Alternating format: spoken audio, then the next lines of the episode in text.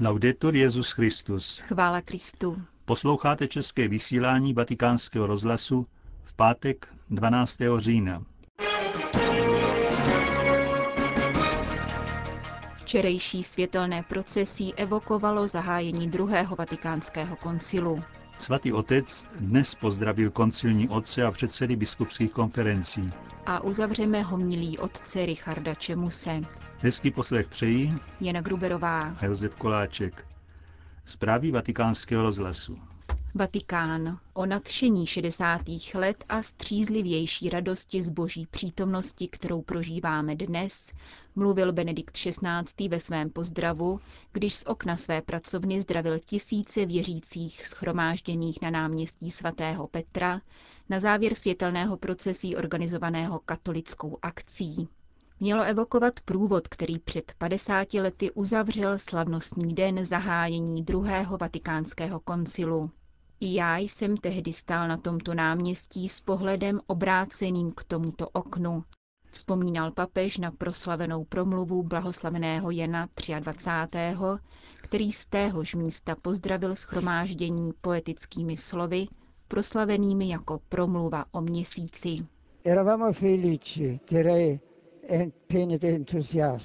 Byli jsme šťastní a plní nadšení. Velký ekumenický koncil byl zahájen a my jsme si byli jistí, že se připravuje nové jaro církve, nové letnice, nová a silná přítomnost osvobozující milosti Evangelia. I dnes máme v srdcích radost, ale je to radost střízlivější a pokornější, pokračoval Benedikt XVI. In questi 50 anni abbiamo imparato e esperito che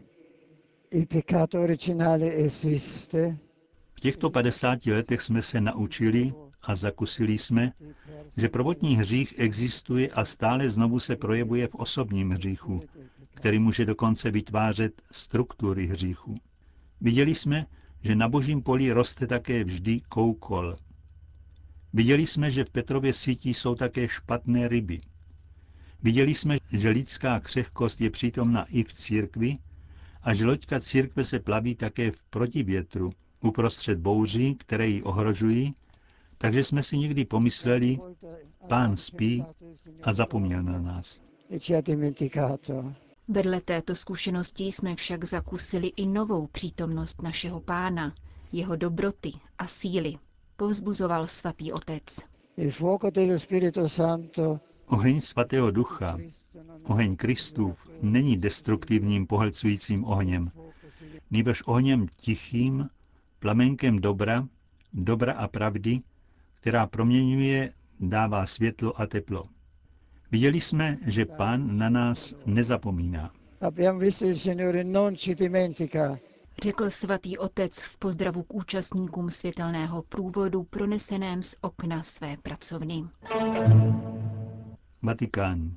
Termín aggiornamento, skloňovaný opakovaně v souvislosti s posledním koncilem, byl od počátku jako vznášení dnes naší doby do božího dnes, zdůraznil Benedikt XVI. promluvy adresované především účastníkům druhého vatikánského koncilu, ale také předsedům biskupských konferencí, které papež dnes hostil na slavnostním obědě u příležitosti půlstoletí od zahájení druhého vatikánského koncilu a zahájení roku víry. Svatý otec připomněl, že ne všichni ze 70 pamětníků koncilu se mohou účastnit probíhajících oslav kvůli pokročilému věku a zdravotnímu stavu. Mnozí však v duchovních intencích těchto dní obětují svá utrpení. Ve své promluvě se svatý otec zastavil u termínu aggiornamento, který se opakovaně vracel během koncilních prací. Ačkoliv je jistě možné dlouze diskutovat o jeho příhodnosti, podotkl Benedikt XVI., jsem přesvědčen, že smysl, který Jan 23. spojoval s tímto slovem, byl zcela přesný. il cristianesimo è segnato dalla presenza del Dio eterno. che Křesťanství se vyznačuje přítomností věčného Boha, který vstoupil do času a je přítomen v každém čase, aby jeho stvořitelská moc vyvěrala v každé době z jeho věčného dnes. Proto je křesťanství vždy nové. Nikdy na něj nesmíme pohlížet jako na strom, který se rozrostl z evangelijního hořčičného zrnka, přinese své plody a jednoho dne zestárne, dospěje ke konci svých životních sil. Křesťanství je stromem, který je stále na úsvitu. Je stále mladý. Benedikt XVI. zdůraznil, že tato aktuálnost, toto aggiornamento, nespočívá ve skoncování s tradicí, nýbrž ve vyjadřování její životnosti. Neznamená redukci víry podle proměnlivých mod či veřejného mínění, nýbrž právě tak, jak to bylo úmyslem koncilních otců, jde o to uvádět naši současnost do současnosti boží. To však mohou činit jen ti, kdo jsou hluboce zakotveni v Bohu a v čistotě své víry se jim dávají vést. Nikoli ti, kdo zvolí pohodlnou cestu a přizpůsobí se pomíjivému okamžiku. Jak zřetelně formuje dogmatická konstituce o církvi Lumen Gentium, všichni v církvi jsou povoláni ke svatosti. Svatost ukazuje pravou tvář církve, nechává vstupovat věčné dnes boží do našeho života, do současnosti člověka naší doby, řekl papež. V závěru pak zdůraznil, že paměť minulosti nemá nikdy cíl v sobě samém. Když tedy připomínáme koncil, je třeba se soustředit na jádro jeho poselství, které není ničím jiným než poselstvím víry v Krista, jediného spasitele světa, víry hlásané člověku naší doby. Právě to má být také obsahem včera zahájeného roku víry. Chtěl bych naléhavě povzbudit všechny partikulární církve, aby v oslavách tohoto roku našli příležitost navrátit se k živému zdroji Evangelia, k proměňujícímu setkání s osobou Ježíše Krista. Vybízí Benedikt XVI.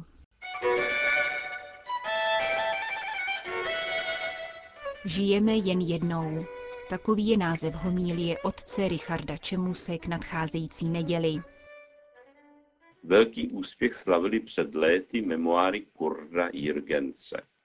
Oblíbený německo-rakouský divadelní a filmový herec je vydal v roce 1975 u příležitosti svých 60. narozenin. Titul jeho autobiografie Sechzig Jahre und kein bisschen Weise se dá přeložit jako šedesátka na krku a ani špetka moudrosti. Přitom intelekt a chytrost autorovi nechyběly. Ovládal ono příslovečné savoir vivre, umění vychutnat si život, a mohl si to věru dovolit. Úspěch mu umožnil sídlit na nejkrásnějších místech země koule. Podzim života trávil na francouzské riviéře. Měl všechno a přesto cítil, že postrádá něco podstatného. Moudrost. Člověk, o kterém čteme v desáté kapitole Markova Evangelia, zaznamenal podobný životní pocit. I on měl vše, ale něco mu chybělo. A to něco hledá u Ježíše. Když se Ježíš vydával na cestu, přiběhl nějaký člověk, poklekl před ním a ptal se ho, mistře dobrý, co musím dělat, abych dostal věčný život? Ježíš mu odpověděl, znáš přikázání. Nezabiješ, nescizoložíš, nepokradeš, nevydáš křivé svědectví, nebudeš podvádět, ctí svého otce i matky. On mu odpověděl, mistře, to všechno jsem zachovával od svého mládí. Ježíš na něho pohlédl s láskou a řekl mu, jedno ti schází. Jdi, prodej všechno, co máš a rozdej to chudým a budeš mít poklad v nebi. A pak přijď a následuj mě. On proto slovo zesmutněl a odešel zarmoucen, protože měl mnoho majetku. Bohatý člověk z Evangelia by mohl být v dnešní době právě Kurt Jürgens. S tím rozdílem, že pětkrát ženatý herec by sotva mohl namítat to všechno jsem zachovával od svého mládí. Muži to byli různí a žili v různých dobách, ale měli tutéž životní prioritu. Odpovídala životnímu krédu Oscara Wilda. Mohu se zříci všeho, kromě luxusu. Boháč z Evangelia sázel na morální normu a myslel, že to stačí.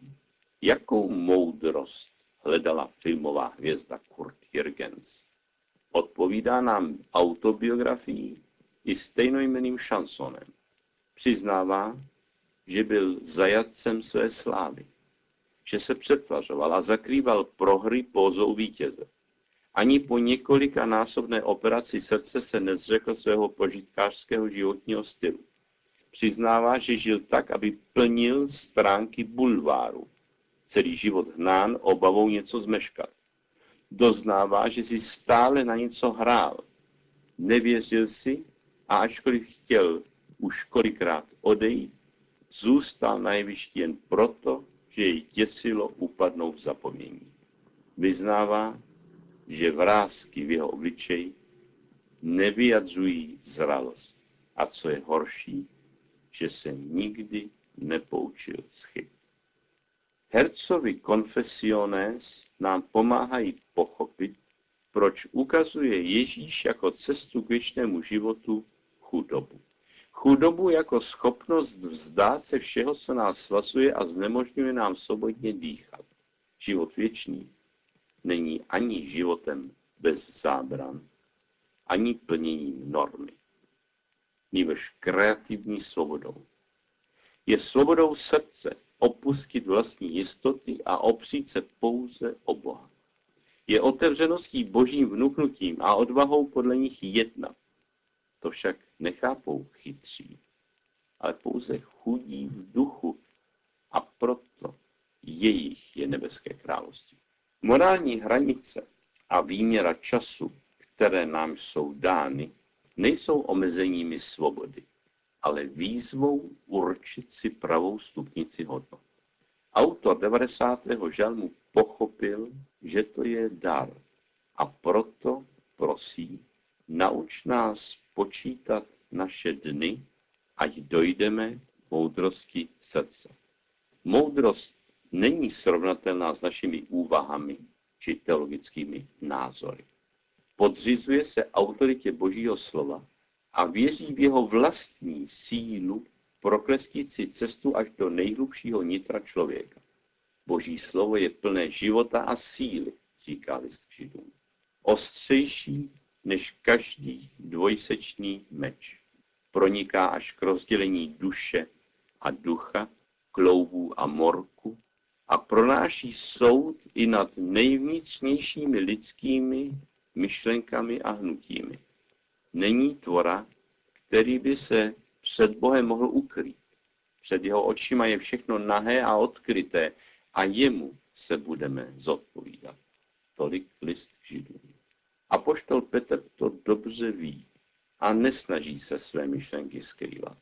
My jsme opustili všechno a šli jsme za tebou, připomíná svému mistru. Ten samozřejmě rozumí, že se Petr vlastně ptá, co za to. A ujišťuje jej apoštoli i nás. Amen, pravím vám. Nikdo není, kdo by opustil dům, bratry nebo sestry, matku nebo otce, děti nebo pole pro mě a pro evangelium, aby nedostal stokrát víc nyní v tomto čase. Domy, bratry a sestry, matky a děti i pole, a to i přes pronásledování a v budoucím věku život věčný. Žijeme jen jednou, tak se ospravedlňují ti, co si chtějí co nejvíc užít. Mají pravdu. Ano, žijeme jen jednou, ale právě proto záleží na tom, jak. V těchto dnech probíhá blahořečení 14 pražských františkánských mučeníků zavražděných roku 1611 u Pany Marie Sněžné. Podali svědectví pravé svobody a vrcholu moudrosti. Umět žít a umět umírat. Slyšeli jste homílí otce Richarda Čemuse k 28. neděli v mezidobí. A tím končíme české vysílání vatikánského rozhlasu. Chvála Kristu. Laudetur Jezus Christus.